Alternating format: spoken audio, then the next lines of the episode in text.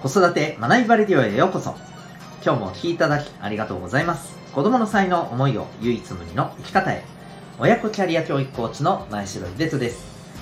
指紋ナビ各種心理学絵本講座塾講師の経験を取り入れたオーダーメイドのコーチングで親子のコミュニケーションキャリア個性や才能を伸ばすサポートをしております。このチャンネルでは共働き子育て世代の方を応援したい。そんな思いで子育てキャリアコミュニケーションに役立つ情報やメッセージを毎日配信しております。本日は第501回になります。あなたはどっちのおおらかさ？というテーマでお送りしていきたいと思います。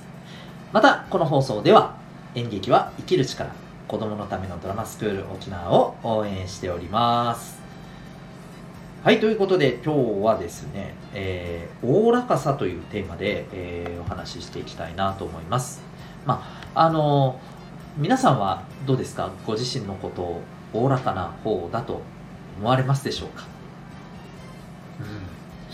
うん。これ、えー、っとですね、まあ、自分一人だけで自分を判断するのは難しいと思うんですけれど、まあ、周りからあなたってこうよねみたいな。あのそんな風に言われる情報フィードバックも含めて考えた時にあ多分自分っておおらかなタイプなのかもねとかそうでもない方かもねむしろねなんかあのき厳しい厳しいっていうのかな、うん、細かいとかね、うん、まあそういう、えー、タイプなのかもねとかね。あのまあ昨日もそれこそ特性がどうのっていう話をねさせていただいたんですけれども、えー、まあその一つとしてですね、えー、自分はおおらかさを持っている方なのかそうでもない方なのか、まあ、これどっちがいいとか悪いとかじゃないと思うんですけどはい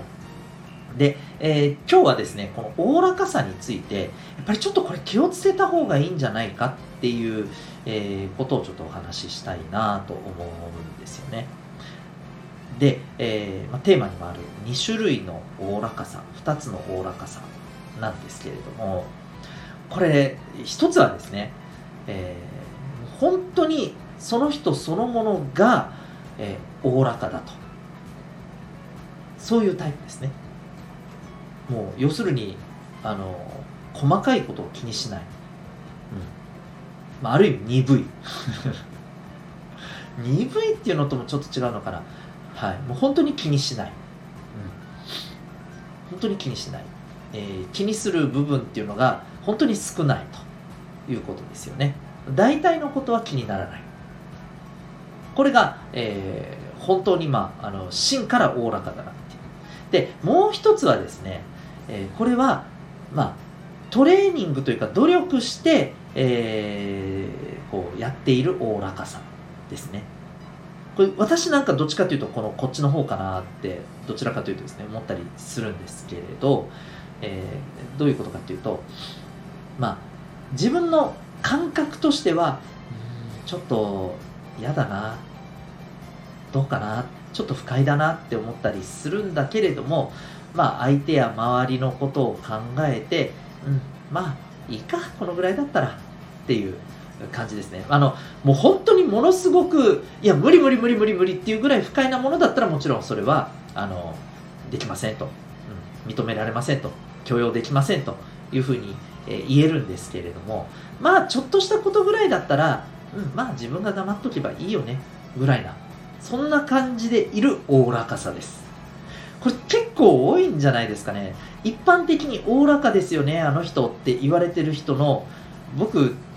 かなりの確率でこっちのタイプのおおらかさの人が多いと思うんですよ。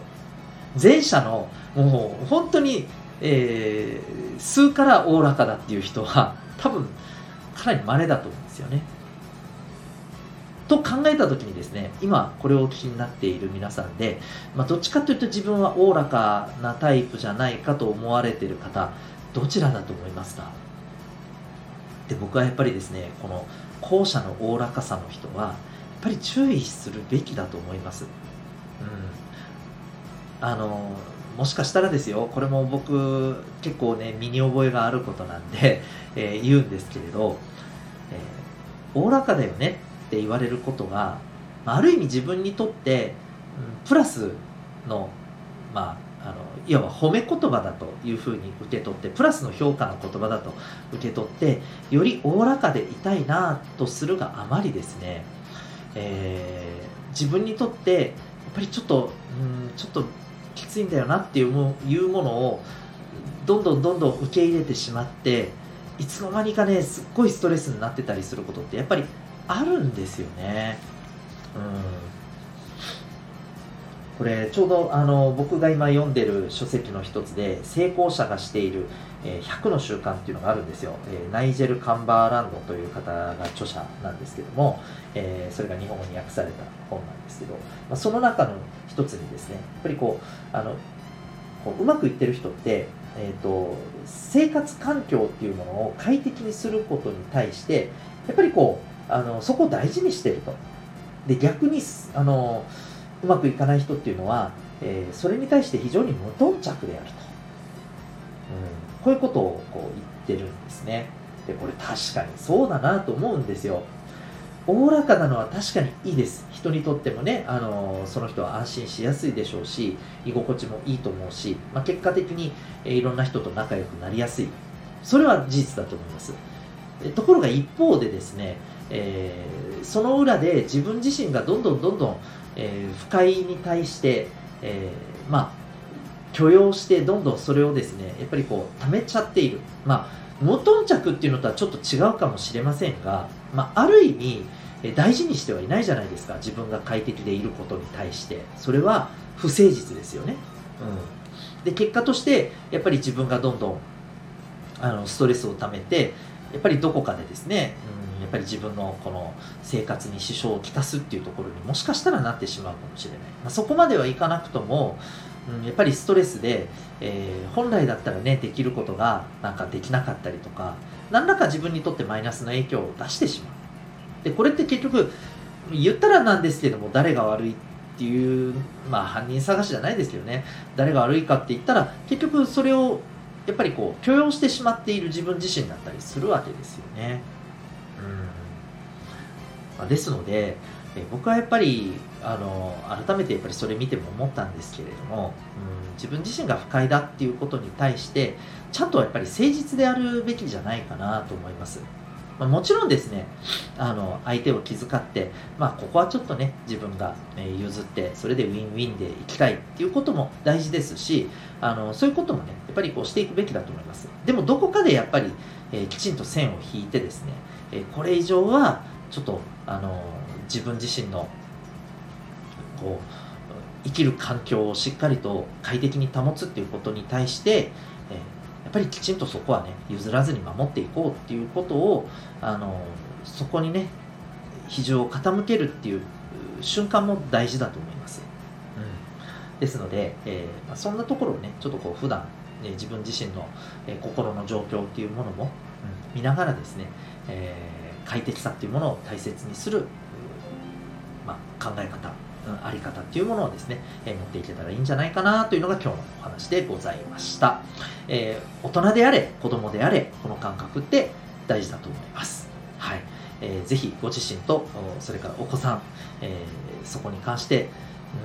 ちょっとね、どっか溜め込んでいったりしてないかなと、自分の、えー、生活環境を快適にするっていうことに対して、実は、えー、不誠実になってないかなというところをですね、ぜひ気をつけて見ていただけたらと思います。はい、ということで今日はですね、えー、えっ、と、おおらかさんについてですね、あなたはどっちのおおらかさですかという、そんなテーマでお送りいたしました。最後にお知らせでございます。えー、皆さんは、え、ご自身のお子さんにですね、え、自分の持ってる才能を生かして、え開花させて、そして自分の望む人生を作っていただきたい、そんな風に思って、えいらっしゃるのではないでしょうか。えそのための子育てには、えまどんなことが必要なのか。いろいろありますが、えまず私がお勧めしたいのは、えスタートとしてですね、お子さんの生まれ持った、え特性を知ることだと思います。で、それを知ることができるのが実は指紋の分析です。え指紋は脳とつながっておりそれは、え生まれ持ったそして一生変わらない部分の脳の特性を映し出しています。それを知ることによって、え例えば子育てという観点で言えばですね、えお子さんのまあ、持っている特性を伸ばし、え、才能を伸ばしていくための、まあ、いわば、え、レシピ、取扱説明書、それが手に入るというふうに思っていただけたらと思います。えー、指紋の分析に興味がある方は、ウェブサイトへのリンク貼ってますので、ご覧になってみてください。えー、全国どこからでも受講可能でございます。それでは、今日も最後までお聴きいただきありがとうございました。また次回の放送でお会いいたしましょう。学びようき一日を